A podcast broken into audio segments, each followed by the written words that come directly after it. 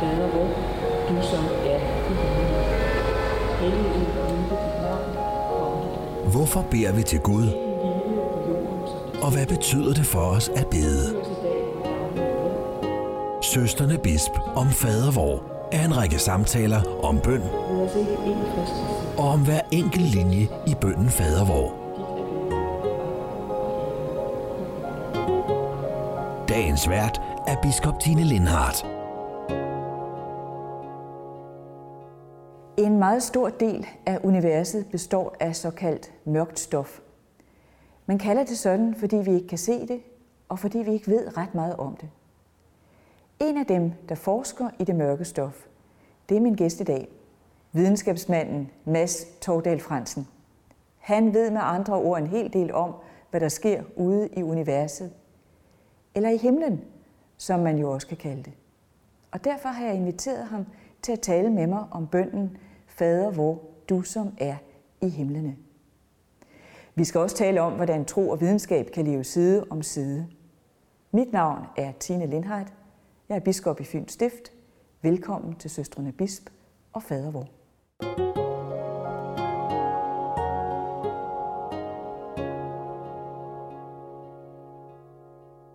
Velkommen, Mads. Tak.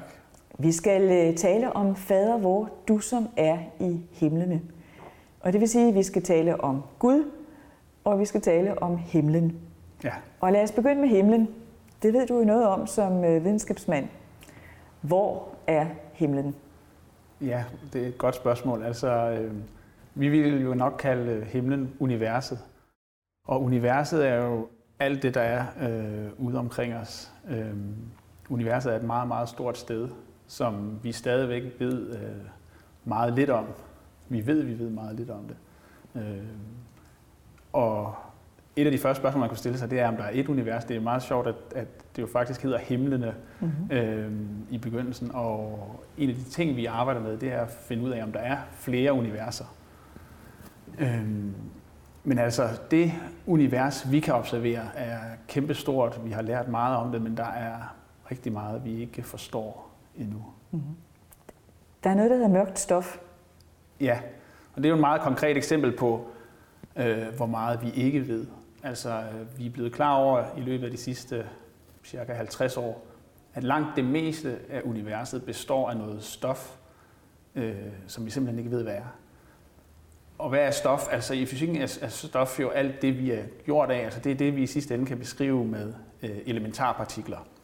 Det, som vi i dag tror er nogle elementære byggedele af stof, som vi kan bygge atomerne af, og så bygger atomerne større og større strukturer.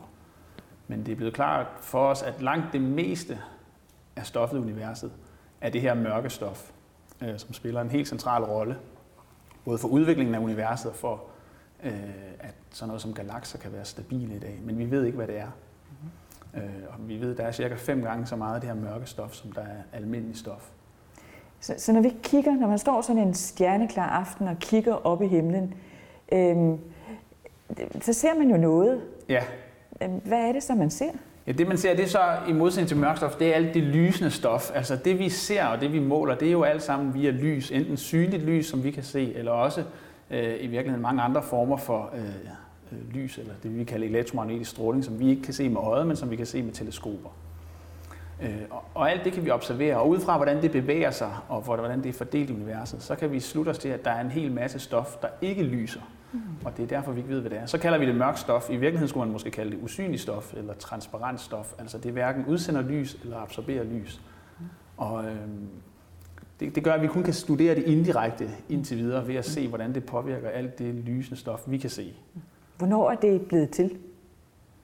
Ja, det, er, det hele er jo blevet til for, sådan som vi kan måle i dag, cirka fjorten milliarder år siden. Mm-hmm. Altså stoffet og det her mørke stof, det blev født øh, samtidig, eller nogenlunde samtidig i hvert fald, for cirka fjorten milliarder år siden, rundt regnet. I et eller andet form for noget, der minder om det, vi kalder et Big Bang i hvert fald. Mm-hmm. Altså præcis hvad begyndelsen var, øh, ved vi stadigvæk ikke. Men vi ved øh, noget om, hvordan universet så ud meget kort tid før den her begyndelse. Mm-hmm. Kort tid før? Kort tid efter, Nå, undskyld. Okay. Ja. Fordi, fordi, ja, nej, men det, så det er kort tid efter, man, ja. man ved det. Ja. Ja. Ja. Og det vil sige, at man har stadigvæk teorien om et Big Bang, altså noget, der har sat det i gang, og så er det udvidet derfra sådan langsomt. Ja, meget, meget hurtigt i Nå. nogle perioder. Okay. Øh, ekstremt hurtigt i det meget tidlige univers, og senere hen langsommere. Og nu er det i gang med at udvide sig hurtigere og hurtigere igen. Uh-huh. Så det er stadigvæk vores grundlæggende teori, at der var en form for Big Bang. Altså vi kan se, at universet var i et meget, meget tæt og meget, meget varm fase, øh, cirka fjorten milliarder år øh, tilbage. Øh, og når vi, når vi ligesom spoler filmen af universet tilbage, så bliver universet mindre og mindre, tættere og tættere. Mm-hmm. Øh, og, og når til et, til et punkt, som vi kan kalde Big Bang. Men præcis det punkt, der bryder vores fysiske teorier øh, ned. Okay. Øh, I hvert fald vores grundlæggende, vores simpleste teori. Mm-hmm. Så, så der ved vi ikke helt præcis, hvad der skete. Og jeg kommer til at være et fejl at sige noget før, men altså, det er jo en af de ting, man kan spørge om, var der noget før det her Big Bang? Mm-hmm. Fordi det er jo den måde, øh, jeg kan ikke lade være med at tænke, når man siger, at der var et, et, et univers, der udvidede sig, øh, og der var et Big Bang, der satte det i gang. Så et, der må have været noget før. sådan, sådan tænker min, min, øh, min lægmandslogik i den her sammenhæng. Ikke? Og, og hvad er der på den anden side? Ja. Men, men det ved jeg, at det kan man ikke som videnskabsmand. Der kan man ikke sige på den anden side, fordi der er kun universet i sig selv.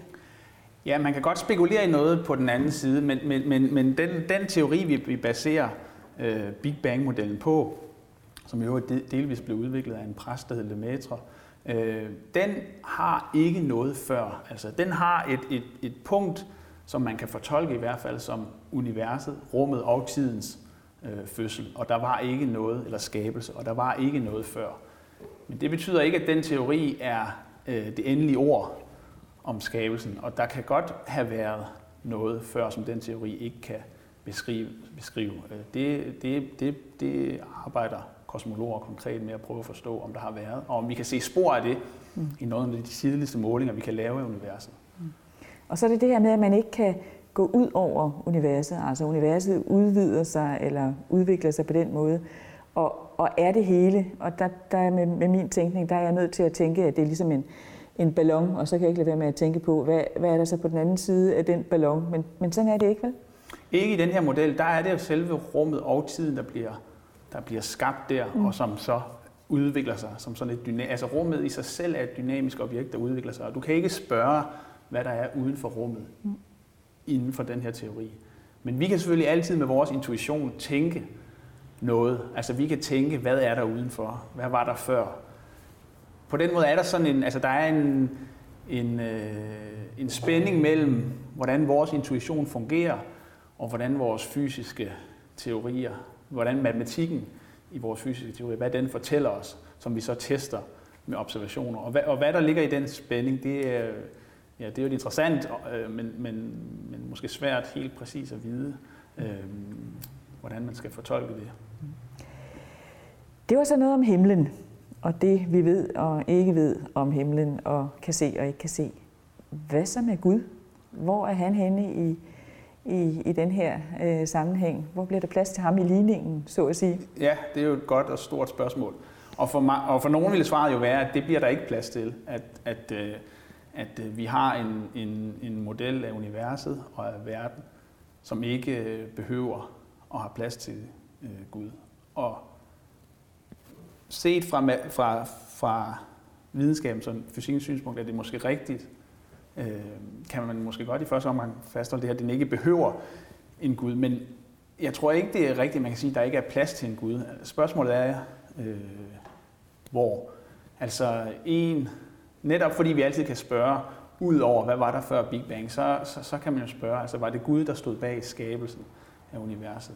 Øhm, jeg, jeg tror, der er flere forskellige synspunkter, eller flere forskellige øh, øh, lærere, som folk naturligt uddrager, når de begynder at studere de her ting. Altså vi har en, der er mange ting, vi ikke ved, men vi har en meget spektakulær, simpel og tilsyneladende øh, øh, kraftfuld teori, For, for, for nærmest alt det, vi har målt indtil videre. Og det får nogle folk til at tænke, at jamen, så kan vi forklare alt naturvidenskabeligt. Mm. Andre, får også, øh, andre giver det andet til at tænke, at det her det er så smukt og så øh, gentænkt, at der netop må have været en, en tanke bag. Mm.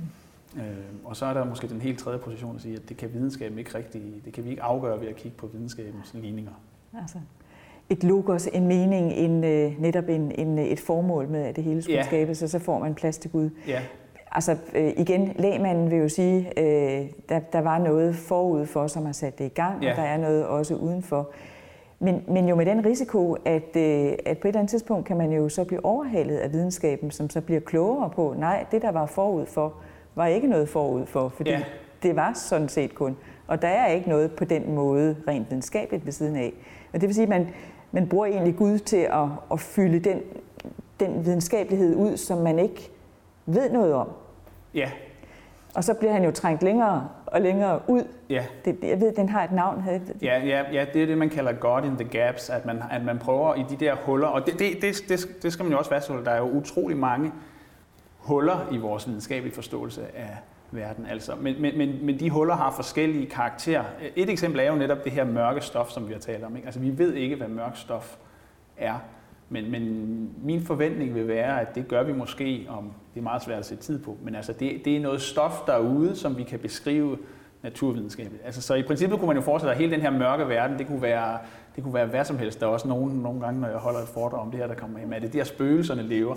øh, ja, det, men, det kunne det men, godt men være. Min forventning ville jo være, at, at det, det er ikke tilfældet. Så, så, det, det, så der er de her huller, som vi forventer, øh, bliver udfyldt, men, men, men, men der er også måske endnu større huller, altså for eksempel livets opståen. Altså livets opståen er jo øh, noget som, øh, som et meget, meget komplekst spørgsmål, som vi er meget langt fra at besvare. Så er der intelligent livs opståen. Mm. Altså alle de her steder er der, er der større eller mindre huller i vores viden.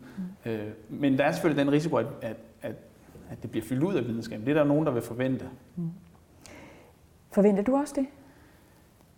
Altså, øh, jeg tror, det er, for mig at se, det er svært. Ser du det anderledes? Ja. Ja, jeg har svært ved at se sådan en fuldstændig udtømmelig videnskabelig beskrivelse af, af verden. Jeg er heller ikke sikker på, at jeg har lyst til det. Mm-hmm. Øh, men jeg kan sagtens følge, altså, at, at, at historikken af videnskaben jo har vist, at vi er kommet enormt langt, og hele tiden ligesom kon- naturvidenskaben kontinuerligt længere og længere i vores forståelse. Men, men selv videnskabeligt kan vi pege på nogle, nogle, nogle øh, længdeskalaer, som vi slet ikke kan overskue, som vi tror er i naturen. Altså noget fysik på meget, meget, meget små skalaer, som vi ikke kan overskue, hvordan vi overhovedet kommer til eksperimentelt at teste. Mm. Og vi har meget, meget komplekse systemer som, som os, mm. som, som vi ikke er i nærheden af at kunne, kunne regne fra sådan first principles, fra, fra grundlæggende principper, mm. selv hvis vi tror, vi kender dem. Mm. Så, så selv inden for videnskaben synes jeg, det er svært at se, at vi skal kommer i nærheden af sådan en udtømmende beskrivelse. Mm. Og det er også før, vi begynder at snakke om sådan noget som øh, altså bevidsthed, mm. øh, og, og, og fænomener som kærlighed og håb og sådan noget, hvordan man skulle beskrive det. Mm. Fordi der er jo nogen, der ser tro og viden på den måde som hinandens modsætninger. Øh, gør du også det? Altså, jeg, jeg tro og viden er ikke det samme. Men det er ikke, jeg, jeg tror ikke, man kan tænke på det som hinandens modsætninger. Altså, at de udelukker hinanden, det var det, jeg mente med det. Ja, ja, ja nemlig. Ja. Det, det, nej, altså, der, jeg, jeg, jeg tror, man er nødt til at tænke på det som sådan et spektrum. Altså, der er forskellige typer af tro, mm. øh, og det kan måske være svært at afgrænse. Men selv inden for videnskab opererer vi jo også med tro. Øhm, altså, man kan, man kunne tænke på sådan et, et for at illustrere, man kunne måske tænke på et videnskabeligt eksperiment, hvor, hvor vi... Hvor, hvor nogen øh, øh, kastede en mønt, uden at vi kan se det, og du får at vide, at det bliver plat, så får du at vide, at det bliver plat, så får du at vide, at det bliver krone. Så kan du konstatere, at det er en mønt med to sider, en plat og en krone, det vil du kunne sige. Men, men du kan også forestille dig, at du får at vide, at første gang bliver det plat, så bliver det plat, så bliver det plat, så bliver det plat, så bliver det plat. Er det en mønt, der har plat på begge sider, eller er det en mønt, der har plat og krone, og, du bare har, og, og det bare tilfældigvis er blevet slået rigtig mange plat? Det kan du ikke sige med sikkerhed. Du kan sige, at det er sandsynligt, at den her mønt har ikke en kroneside. Mm. Og, og sådan fungerer naturen faktisk på de... Ja, så på den måde er der noget, noget, noget tro eller noget uvidenhed, som, som så kan være en form for, jeg, kan, jeg tror, at sådan og sådan. En, men men ja. Det er jo noget andet end, end religiøs tro. Det er noget andet, og, og, og, og, og forskellen er så, at der kan vi statistisk beskrive, vi kan sætte nogle tal på, hvornår overgår vi fra at sige, at det her det er bare tro til, at nu, nu tager vi det for at være viden, selvom der stadigvæk er en usikkerhed. Mm. Og, men det, så det er jo for at illustrere, hvordan tro også er bygget ind i den videnskab. Vi er hele tiden nødt til at tro mm. på noget. Men det er en, en helt anden form for tro, end den, øh, end den religiøse tro. Ja, mm. det, er, det er jeg fuldstændig enig i. Men jeg kan ikke se, hvordan videnskaben kan øh, udelukke den her, hvis vi skal se fra, fra videnskabens synspunkt, hvordan videnskaben kan udelukke Gud, altså øh, affærdige den her religiøse tro. Fordi rent videnskabeligt, så ville det kræve, at man kunne bevise og stille et bevis op, og det kan man ikke. Og, og det kan jeg ikke se, man kan. Altså man kan, man kan vente om at sige, at man kunne, man kunne forestille sig, at Gud han øh, manifesterede sig for, for os og tusind vidner her. Det ville... Det ville vi selvfølgelig diskuterer, men det kunne måske komme, betragte som et bevis for Guds eksistens, mm. så vi kunne måske, så Gud kan øh, bekræftes. Mm. Det er meget svært at afkræfte ham ved at i og med at han ikke har manifesteret sig og være sikker på, at det, hvis vi skal holde os igen videnskabeligt. Altså, jeg har en øh, kollega, der, der stillede det op sådan, ikke? Han i hans unge år, der øh, han han han gav Gud chancen for at manifestere sig for ham øh, for sig. Det gjorde Gud ikke. Og, og så, så droppede han sin tro. Okay. Men, men det er måske også et lidt simplistisk, øh, selv fra et videnskabeligt synspunkt. Øh, altså, konstituerer det virkelig et, et vis mod Guds eksistens? Det gør det selvfølgelig ikke. Mm. Vi er midt i en udsendelse om Fadervor, Søstrene Bisp og Fadervor. Min gæst i dag er Mads Toudal Frandsen, videnskabsmand, og vi taler om Fadervor, du som er i himlene. Og lige i øjeblikket, der taler vi meget om det her, om det er modsætninger, det med, med Gud og videnskaben og tro og, og videnskab. Øh, fordi man kan jo også sige, at, at det på en eller anden måde er med til at holde hinanden i skak, at man har det. Det, det, to, det er to forskellige områder, så det er ikke et spørgsmål om, at Gud fylder nogle huller ud, men at det er egentlig netop to forskellige områder. Du var selv lidt inde på det, du sagde, at du vidste ikke, om du ville synes om, at man fuldstændig udelukkede Gud fra skabelsen og fra universet. Ja. Kan du uddybe det noget mere? Ja, altså, man, man kan tænke, altså, hvad, hvad, hvad bliver der tilbage, hvis vi, hvis vi har en fuldstændig udtømmende beskrivelse øh, af universet ud fra øh, naturloven? Altså, det er der jo filosofer, der har tænkt også langt tilbage i, der har, der har spekuleret i. Men det er, så det man, det man møder ofte, det er, at, øh, at, at naturvidenskabsfolk, der måske har det synspunkt, de vil, de, vil, de vil så stadigvæk snakke om sådan noget som skønheden i den naturvidenskabelige øh, beskrivelse. At, at det i sig selv er en, en, en, en skønhed, der er, der, der er sig selv værd. Men, men det er svært, men allerede der, når du begynder at tale om det der begreb skønhed, øh, så er det så for mig at se, har du, har du lagt et eller andet ind i eller ovenpå den naturvidenskabelige beskrivelse. Det, det er svært at gøre sådan helt præcist. Altså, det er et meget komplekst filosofisk problem. Men, men, men, men, men i en vis forstand er der ikke rigtig noget tilbage for mig at se, hvis vi havde en naturvidenskabelig beskrivelse, altså en mekanistisk beskrivelse af, af alle fænomener. Men, men netop også det, hvis man gør videnskaben til etik for eksempel, eller moral, giver sig til at udlede en moral og en morallærer af evolutionsteorien. At det, det vil jeg jo personligt synes var, øh, var temmelig katastrofalt, fordi det er jo så en etik og en moral, der siger, at det er den stærkeste, der overlever. Jeg synes sådan set, at det er rart, at vi har en anden etik og moral også, som også giver plads til dem, der ikke altid er så stærke. Så, så det er vel også et spørgsmål om, at, man, at de kan holde hinanden i skak, ja. øh, tro og viden på den måde, ikke? Jo, jo, det er jeg enig i. Men, men, men det er selvfølgelig... For nogle videnskabsfolks synspunkt, der vil det jo, der, der, de vil måske indvende, at, at øh, hvad involverer det så, at den stærkeste overlever? Det kan jo også godt være, at, at, at det at være den stærkeste, det kan være et eller andet kollektivt fænomen, hvor sådan noget som altruisme kommer ind i billedet. Så, så, så, øh, så det er... Men det gør det måske også interessant, fordi de netop hele tiden, altså de filtrer sig ind i hinanden. Øh, det her med, igen, tro og viden. Altså hvis, for mig at se, er det også, at det, det naturlige udgangspunkt, det er at sige, det er... Det er Det er to øh, uafhængige områder, men så alligevel filtrer de sig ind i hinanden, øh, øh, blandt andet på den her måde her. Ja. Men, men jeg, jeg, jeg, jeg er grundlæggende enig i... Ja. Begreber som tilgivelse, kærlighed har vi været inde på før, ja. Også, ikke? Og meningen med det hele og sådan nogle ting, ja. Ikke? Ja. Ja, hvor der igen vil være nogen, der vil sige, at det kan man føre tilbage, ikke? På en eller anden måde, at det er, at man kan forestille sig, at det, det er, er optimale overlevelsesstrategier. At det er noget, der foregår inde i vores hoved og kemi øh, på den led? Eller ja, ja. ja. I, I første omgang sådan fra et evolutionært synspunkt, at det er en overlevelsesstrategi, der er bedre ja. end det modsatte. Øh, og så senere hen, at det kan føres tilbage til nogle, øh, nogle øh, neuronsystemer øh, og nogle neuronsignaler, der, der men, har ledt til det her. Men det ved vi jo godt alle sammen. Altså, øh, har man prøvet at være forelsket, så, så ved man jo godt, det kan godt være, at der er kemi oppe i hovedet og forskellige andre steder. Men der er også noget mere. Altså, ja. Det ved de fleste. Ja, det er jo ja. i hvert fald sådan, jeg tror, at de fleste af os oplever det. Ja. Der er ingen tvivl om, at der er kemi involveret, også i vores bevidsthed. Det, det kan man jo meget konkret måle. Hmm. Men hvis man sammenligner det med sådan vores, vores, vores basale forståelse af naturen nede på partikelniveau, så er der jo meget, meget langt fra at udlede, hvis man forestiller sig det, udlede bevidsthed fra grundlæggende principper. Altså, vi er slet ikke i nærheden af. Så, så for mig ser det heller ikke så, så, så frugtbart. Vi kan karakterisere nogle ting, nogle fysiske processer, der har med bevidsthed at gøre. Det er der ikke tvivl om. Men du har været inde på det nogle gange, det her med, at, at for dig vil det sådan set heller ikke være noget ideal, at man udelukkede det hele. Og, og jeg ved også, at ja, du er videnskabsmand øh, øh, med alt, hvad det indebærer, øh, og, og forsker jo dybt ind i det her, og ud i det ydre, og ned i det mindste, og op i det største. Samtidig er du gift med en præst. Ja. Øh, og det vil jo sikkert få nogen til at spørge, om, om du er skizofren. Øh, hvordan får man lige de to dele til at hænge sammen?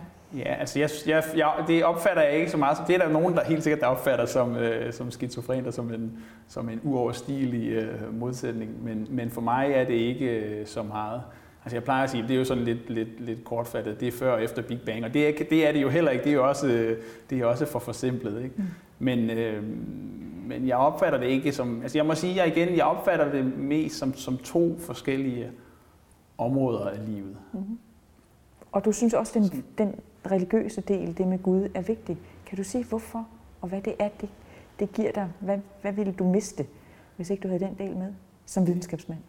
Ja, altså Eller jeg, som menneske? Måske? Ja, nok nærmere som menneske. Altså, jeg, jeg tror ikke, jeg ville miste noget som videnskabsmand. Altså, jeg tror ikke, det influerer øh, videnskaben som sådan, men jeg tror, det, i sidste ende handler det nok om mening. Altså, hvorfor er vi her? Jeg, Jens Martin Knudsen, som er en berømt øh, fysiker og Mars-forsker, nu afdød. Han, han, han var kendt for at have øh, midt på hans overskrevne tavle, så i midten stod der et hvorfor. Altså det her hvorfor, det, det, det tror jeg ikke videnskaben, naturvidenskaben kan besvare. Øh, der vil vi altid, ja måske ikke os alle sammen, men jeg tror det er en helt grundlæggende menneskelig øh, drift, at vi tænker, vi tænker ud over, hvordan vi tænker hvorfor. Der, der, der slipper videnskaben op for mig at se. Mm. Og det ville blive ganske tomt, hvis man, øh, hvis man ikke havde et eller andet, en eller anden form for svar på det. Det tror jeg. Det tror jeg. Men, men, men der er jo mange videnskabsmænd, som er øh, brændende ateister, mm-hmm.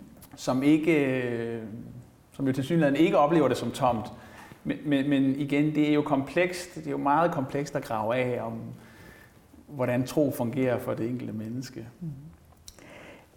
Helt konkret, øh, hvilken rolle spiller den øh, sådan i, ja, nu spiller den jo en professionel rolle også for, for din hustru, men, men beder I Fadervor sammen med jeres børn for eksempel? Ja, det er mest øh, min hustru, der gør det. Mm. Altså øh, aktivt er mit forhold til tro nok mere, ja, måske en lille smule blufærdigt. Altså jeg går, øh, jeg er ikke vokset op, øh, øh, i, jeg er vokset op i det, man nok vil kalde et kulturkristent hjem, altså mm. hvor, hvor hvor troen den begrænsede sig til, til, til kirke, når det var jul, og øh, øh, sådan bryllupper og dåb og den slags kirkelige handlinger. Øh, jeg går mere i kirke i dag, netop for, øh, fordi jeg, jeg er sammen med en præst, men, øh, men det er stadigvæk mest i kirken. Jeg, jeg, det er sjældent, jeg beder Fadervor øh, selv. Det, ja, det er det stadigvæk. Men jeres børn spørger vel? Gør de ja, det? Jo, ja. Det gør de i høj grad. Ja. Jo. Det er Gud, der tisser, når det regner. Er det det? Vi har seks- og fireårige børn. Ja, det er det.